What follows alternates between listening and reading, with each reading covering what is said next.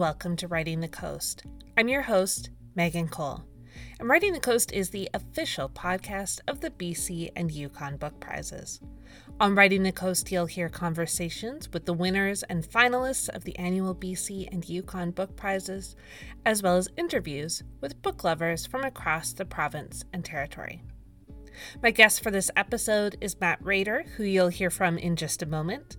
Matt's book, Ghost Hawk, is a finalist for the 2022 Dorothy Livesay Poetry Prize. In our conversation, we talk about what we need from nature and environmental writing, how Matt finds themes in his work, and the role that walking and bike riding has played in seeing the landscape he writes about. Here's Matt to introduce himself and to read from Ghost Hawk. My name is Matt Rader, and I'm speaking to you from uh, Kelowna, BC, which is the unceded traditional territory of the Syilx Okanagan people. I'm in a park called Rutland, which uh, was a wintering, overwintering uh, village in pre-contact. And this book was really written in the Okanagan, and it's about learn, trying to learn how to be uh, first a guest and then hopefully a, a resident both with the deep human history of the land, but the ecological and uh, spiritual and geological um, life of this valley. And if people don't know the valley, it's quite long, and there's a big lake in the middle of it, the Okanagan Lake. It's quite deep. It's mm, in some ways maybe best described as a freshwater fjord. So they're long. It's cut glacial cut. There are high mountains on either side, and the the lake is more long than wide, and it has, it's very, very deep. And I would like to read you some poems that uh, maybe conjure this particular season of the uh, Okanagan, which has been wet, and now we're just at the getting to the scorching hot part of um, Okanagan life.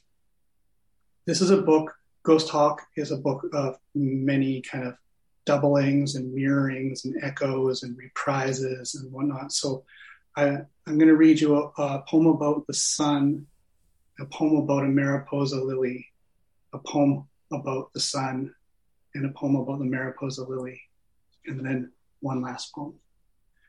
So this is called Lake of the Sun. It's the trace of damage that testifies. Hammered metal sunlight on battered water.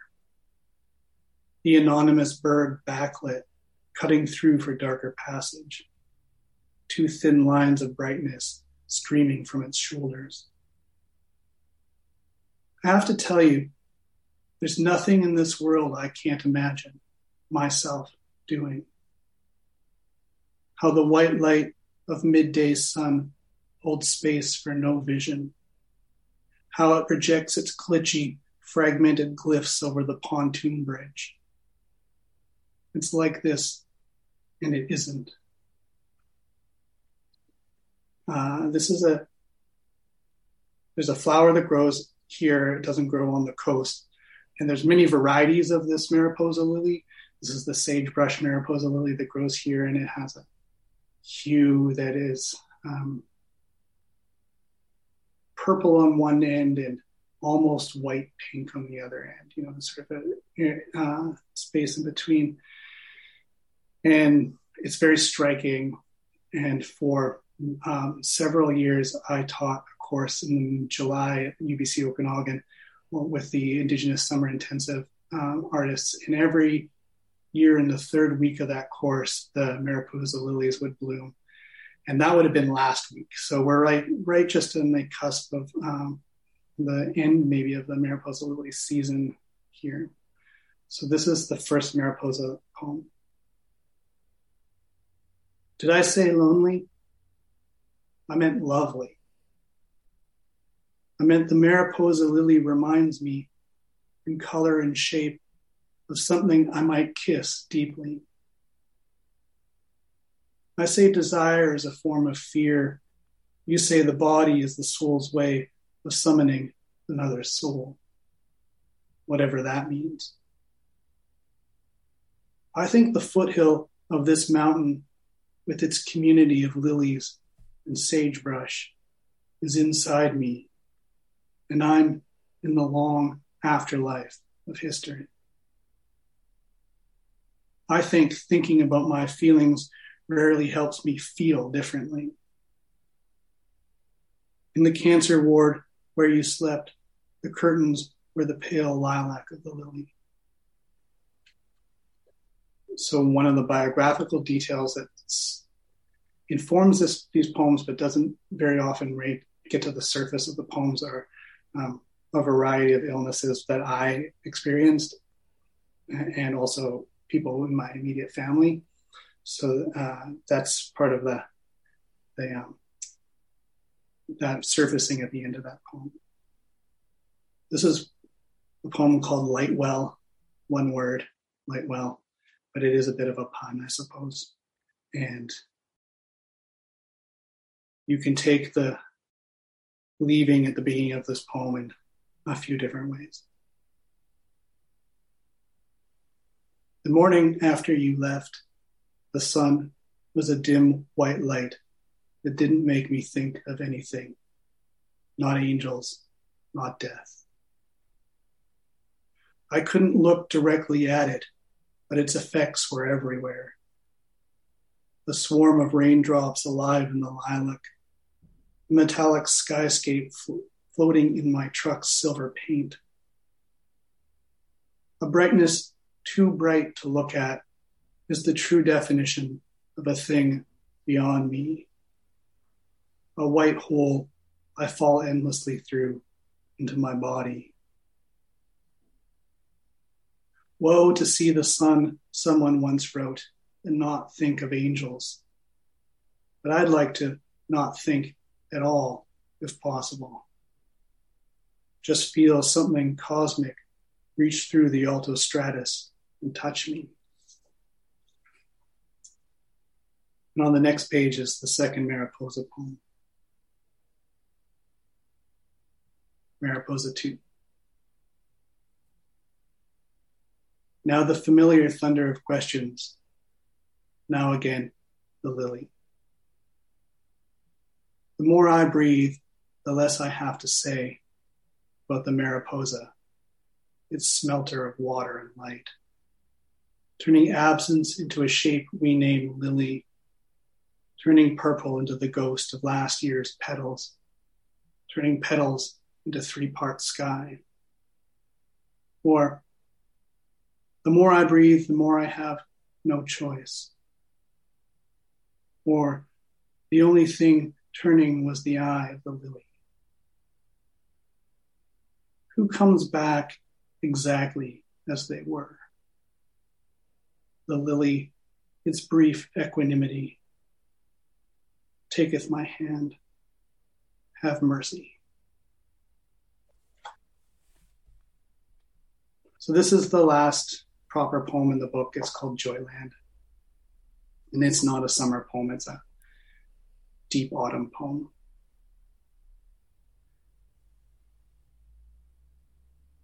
I want to tell you something funny, something true. Along my street, honey locust trees burn their autumn stores of sunlight. I know it's not funny. I'm thinking of joy this evening, walking across the glowing embers of leaves. How difficult it can be to confront unabashed sincerity when, as if pranked into being, the antic black humor of a bat bursts like laughter right in front of me. It's not funny, I hear the honey locust say. But I can't stop. I'm afraid I might crack into flame. What's funny is how perfectly a honey locust stores energy from outer space, then drops it like burning shadows at our feet. Or how a bat can origami evening air into its own image and send it hurtling through darkness possessed, winged, composed of ever changing shapes. What's true? The torch path of autumn trees, the ricochet of bats and laughter, my joy. its wild excess. All my life, it's been easier to talk suffering than the weightless plenitude of grace. I give you now the face of the sun and a diaspora of leaves, the shadows of houses gathering like people around a fire, the bat of laughter under the lamplight of trees, flipping pages of reality. Outside the crummy motel in Ocean Beach, the sun claws across shit white rocks, sandy tarmac, the knit fringe of surf you skirt barefoot. Your wild blue kite tugging at you, making letter shapes in the sky. An athletic, enigmatic skywriting whose spirited, heady sense you sense clearly in the top kite string, a quivering line of gravity through your body to the center of all things. Thank you. Thanks.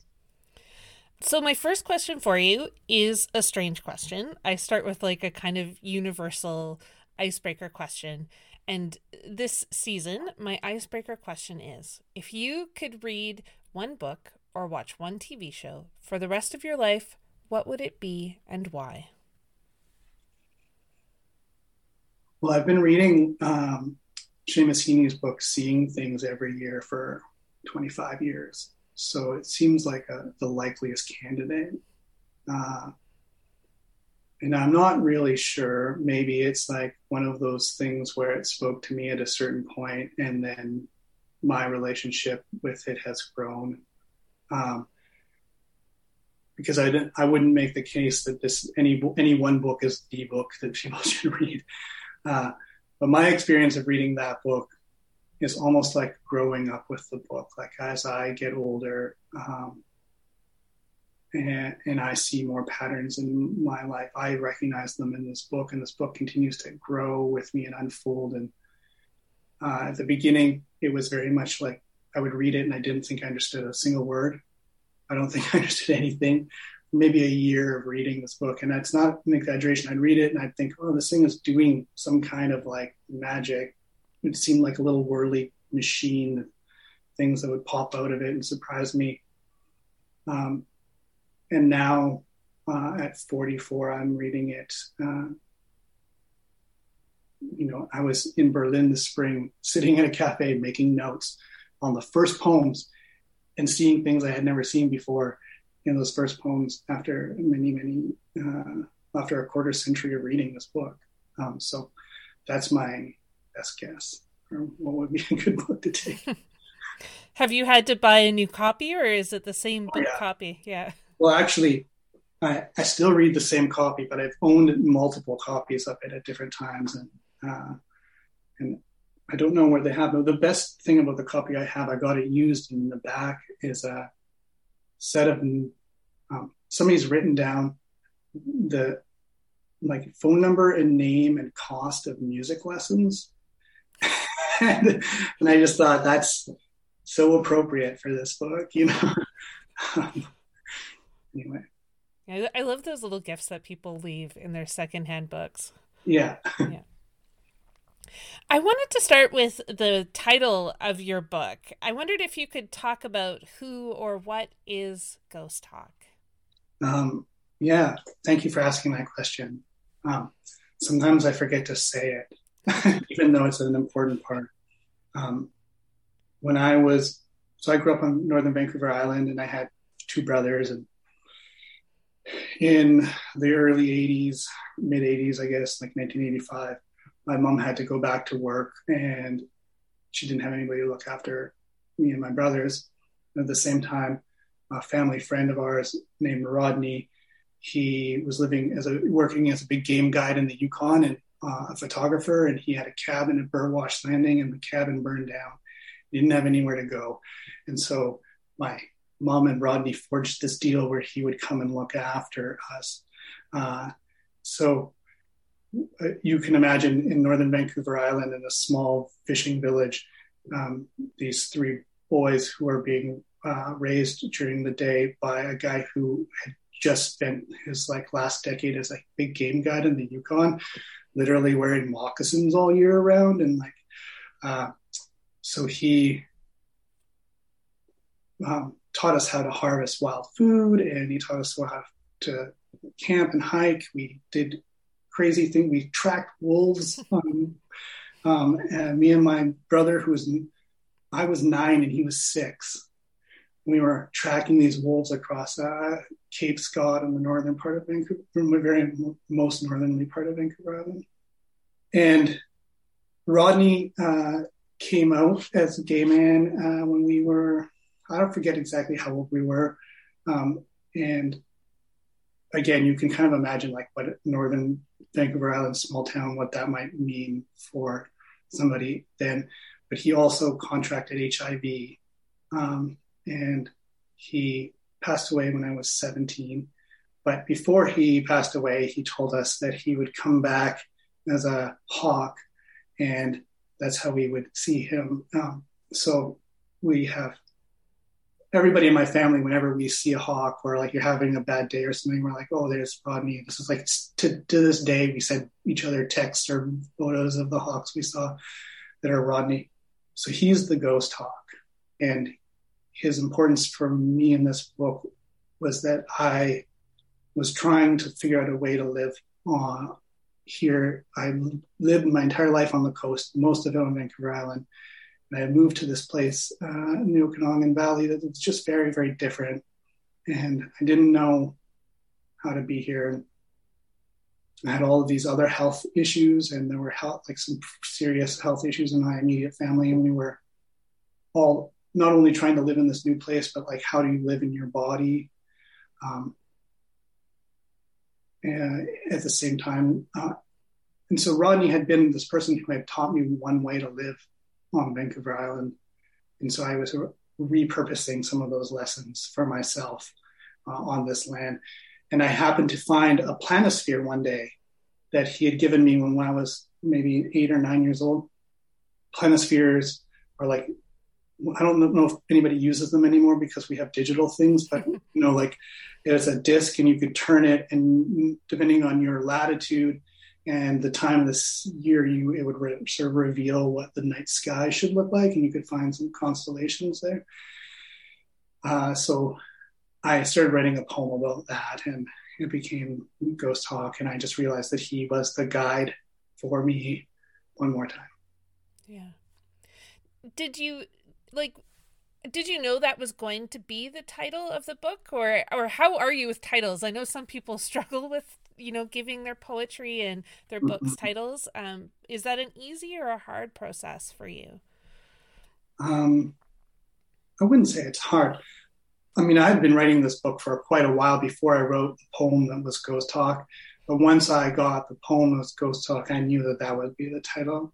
I think the book had been accepted at nightwood with a different title uh, so it had lots of different uh, iterations yeah, sometimes it's very clear and sometimes it's not. I don't like tend to.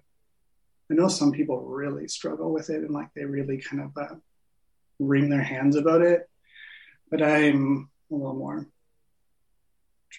try to practice a little equanimity on the title front. Eventually, the right title will present itself. Uh, usually, you, usually you've already written the title somewhere. You just have to you know, it's like the when you can't find your keys, and the best thing to do is just stop looking for them, and then they will show themselves to you. it's something like that. Yeah. I think themes are themes in books are kind of the same way. Like you can be working on a collection or an essay or whatever, and you don't like the the writer is often entirely unaware of the themes until somewhere along the line it all kind of comes to the surface. Um yeah. and and i wondered about that for you with this book because i mean there's just such beautiful details of the landscape and uh, the environment but there's this hum of you know grief and longing and connection. But how did those themes uh you know percolate for you? Uh, maybe it's a sort of like trying to f- to find your keys as you said is a similar kind of process. Uh, my this is how I think it mostly works for most people, even though I would never really say it. I would never tell somebody this is how it works for you, but I I think that you are you who you are, and you're doing your life. You have the struggles you have, or the thoughts you have, and you have a kind of angle on the world that you're describing. So it it's not like surprising that these things accumulate and they uh, they begin to make some sense or they begin to have some resonance with each other. Because even if you're writing a completely fictional thing it that thing is still uh, informed by your lived experience even from an imaginative perspective. So i have a lot of faith that that if i just attend to what's happening to me at any like given point which is a weird sort of thing to say because we all know that you write a poem and sometimes you work on it for years right? So like it's not like uh, that poem has this one um, arrives necessarily out of one exact you know a nexus of currents in your life but um but yeah that's what that's how i operate. I'm mostly i'm, I'm just paying attention to what i'm paying attention to and then at some point I started to challenge myself. You know, like in Ghost Hawk, I I, I shared the uh, manuscript or earlier versions of manuscript with a few people because I knew that their feedback or their reactions to it would challenge me to consider aspects that I hadn't wasn't maybe considering myself. And in that process, some focus comes into it because often you go, "Oh, I really need to say this other piece uh, in order to make something else clear." You know, uh, in Ghost Hawk, for example, I, in the sort of last phases of it, started to try and put more historical, mo- like things that you could hold on to and be like, oh, this is an actual moment in history, or this is a person, you know, who has a truck, or or whatever, right? Uh, so I think like the very very beginning of the book begins with uh, like the morning after Lafayette Square, which is the morning after Trump walked out into Lafayette Square and um, with with the, all of the riots that were happening around the Floyd murder, and he had the Bible and all that. Anyway, I was wanting to give these little clues that were not over overly um, that didn't take up too much space or too much attention, but that you could, if you wanted to, sort of situate where this was in a uh, person's life, um, and and that was like a thing that I kind of had to put back in. And It's not quite a theme, but it helps, I think, focus the theme or allow the theme to ha- have something to rest on. Yeah. The other thing that that is so beautiful in in the piece is all the wildflowers, and I know that in part of your coming up with this book and part of what was happening was you were out walking and writing down the names of the wildflowers and and I I'm fascinated by walking as part of writing practice because I think it's so many writers have made that part of how they write. And I wondered about that for you, like how walking fits in with who you are as a poet. Uh, well, being outside for sure, and, and walking, walking is kind of uh, I don't want to say essential, but it's very being able to walk and walk around the uh, through canyons and over hills and around uh, rivers and whatnot um, is a really helpful way to begin to know uh, the world. Partly because you can change your pace. Like I did, all, my friends for years when I would go walking with them were so annoyed because I was always stopping to like examine a plant and then usually give them some disquisition on that plant. Or like uh, taking photographs. And um, i was really like doing that mm, as mm, like this kind of exercise more than i was investing a lot of meaning into it per se. But i knew that if i if i did that i would um, attend to the features of the world I was in. Um, who whose neighborhood did I move into? Um, and I moved into the Osier Dogwood neighborhood in the Siaberry or the Saskatoonberry neighborhood. Um, and so walking was helpful in that way. Weirdly, because of some health issues, I have walked a lot less in the last while, but I've been riding my bike a lot more. And I feel like I'm learning the land in a different way now. Like I have a much better sense of the topography, like the rise and fall of the land, and also the built environment's relationship to heat and shade and uh, all these sorts of things that are now like becoming more um, clear to me because I'm moving through this the, the valley in a different way. And um, but you're right, walking is this major theme, not just for writers, but for all kinds of thinkers um, cross culturally. I mean, walking meditation is one of the oldest meditation forms. Yeah. As I was reading, I, I couldn't help but kind of think of the the tradition around nature and nature writing and writing about the environment because it's been so much of like there's so many poets and so many writers who have included nature in their work um, including your teacher patrick lane wrote so beautifully about his own garden just outside his back door. But I, I I'm think I was thinking about how that writing has changed and maybe it's because of climate change or maybe like it seems like we're interacting with nature and the environment in our writing in maybe a more like urgent and immediate way. Um, and I wondered how writing about your landscape has has changed how you see nature and the environment. I think maybe uh, right now, hu- human culture and uh, ecocultures, like the cultures of um, plants and animals and geology and whatnot, uh, are more closely meshed. Like historically, there was there were all these you know there are romantic ideas about nature and its relationship to the human mind and so on. And I think that there were times uh, where people really felt that the attending to nature was a way of avoiding uh, talking about I don't know um, the homeless folks who we meet every day or uh, immigration or um, the built environment and its relationship to the land. Uh, and I think at this point, because we are engaged in this moment where our own actions, our own cultural like um, structures have had such an impact on the environment that it's becoming harder to disentangle them, or it seems disingenuous to talk about the natural world as somehow separate from the human world. Um, and I think that maybe that is something that is coming through. I don't know. I I have um like I sometimes think I'm really just a nature poet because when I look outside, the biggest things I can see are mountains and sky, like by far, and it seems weird to not mention them.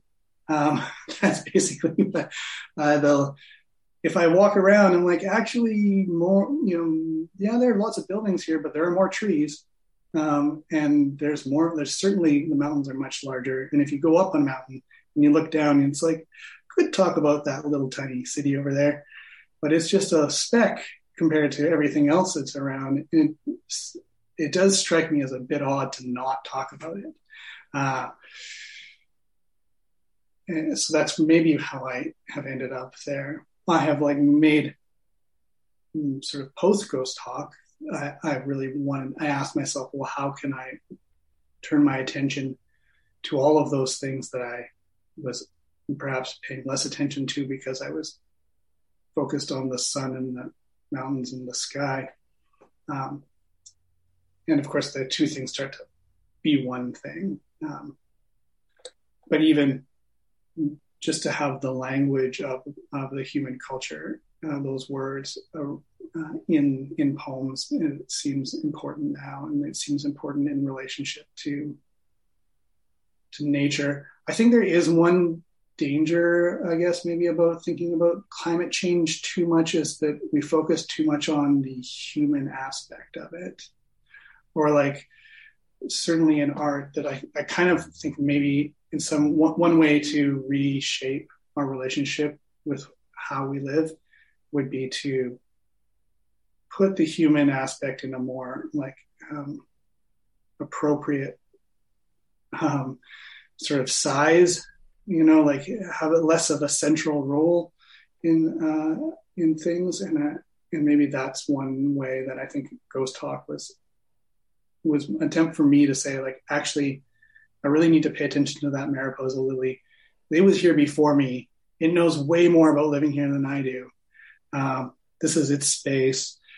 Uh, there, the, the, lilies and the uh, sagebrush and whatnot are having a conversation with each other, and you know I should be so lucky to be able to hear even a little snippet of it, and that seems like my path to uh, if not survival, at least being a good uh, neighbor in the meantime. Yeah. I love that idea of moving into a neighborhood and it not just being the people next door, but the the other natural neighbors that have been there for so much longer. It's an important thing to remember. Yeah, not just from a not just from a respect political perspective, but from a like pragmatic perspective. From a like it really makes a lot of sense to pay attention to the flow of water. you know, like where does it go down? Gravity really is really tells you, telling you a lot of things about how you might want to live in a place. Um, and and the plants are certainly telling you a lot of things because they're in places that have certain um, properties, you know. So it's not just a spiritual, political respect thing, but like I think a very pragmatic, like uh, practice. But I'm certainly not the only one. There are many, many people doing this, and many people doing it in ways that I am still learning from. Yeah. Um, my last question for you, and and this is a hard one because this is an audio podcast, uh, but I'd love for you to talk about the cover of your book because um, oh, yeah. I know it's special, and uh, if you could talk about how the cover kind of came to be. Um, so the cover has um, it's an image sort of of a of a young girl in a almost surrealist way, where her eye is also a butterfly and is also um, a two-headed snake, and tree. Her hair is tree roots, and uh, there are all these little details and um, it was made, designed by Myron Campbell, who is a Kelowna artist who I uh, work with at University of British Columbia at the Okanagan campus here. Um, he used a photograph by Andreas Rutkauskas, who's another uh, one of my colleagues. Um, that is the background of the of the uh, image, uh, and it's a photograph of a burned out area of uh, the Okanagan Valley. And the the the girl's sort of head shape is a composite of uh, my two children. Um, uh, my daughter and I have a non-binary 13-year-old kid, so um, they this image has all of those things, and I really wanted it to have an Okanagan feel. Uh, the my name and the and the title are my printing. Um, so Myron did an amazing job of like just it was really fun to work with him about it. And I I, I honestly I just said to myself, I really want the cover and on the back and everything just to be people who I really think are amazing and who I have like completely uh, just so much affection and admiration for. And so that, w- that was the criteria of who I was going to work with. Like, do, do I basically love this person? um, so it was really uh, special to have Myron work on it and to be able to use Andreas's uh, photo and uh, to have this kind of like composite of my two kids who uh, I guess are kind of like a portal, you know, like the children are the sort of portal to a next phase. And I think the, the image is itself a bit of a portal. I'm sure that it's easy to find online or whatever, but uh, it's yeah. worth looking up and worth looking up Myron and Andreas's uh, Myron Campbell and Andreas Rutkauskas. They're both their work is exceptional. That was Matt Rader. His book of poetry, Ghost Hawk, is a finalist for the 2022 Dorothy Livesay Poetry Prize. If you would like to find out more about the BC and Yukon Book Prizes, please visit our website at bcyukonbookprizes.com. You can also find us on Instagram, Twitter, and Facebook, where we share lots of news about upcoming events and more. Next time on Writing the Coast, you'll hear my conversation with Carrie Jenkins. Her novel, Victoria Sees It, is a finalist for the 2022 Ethel Wilson Fiction Prize. Thanks for listening to Writing the Coast.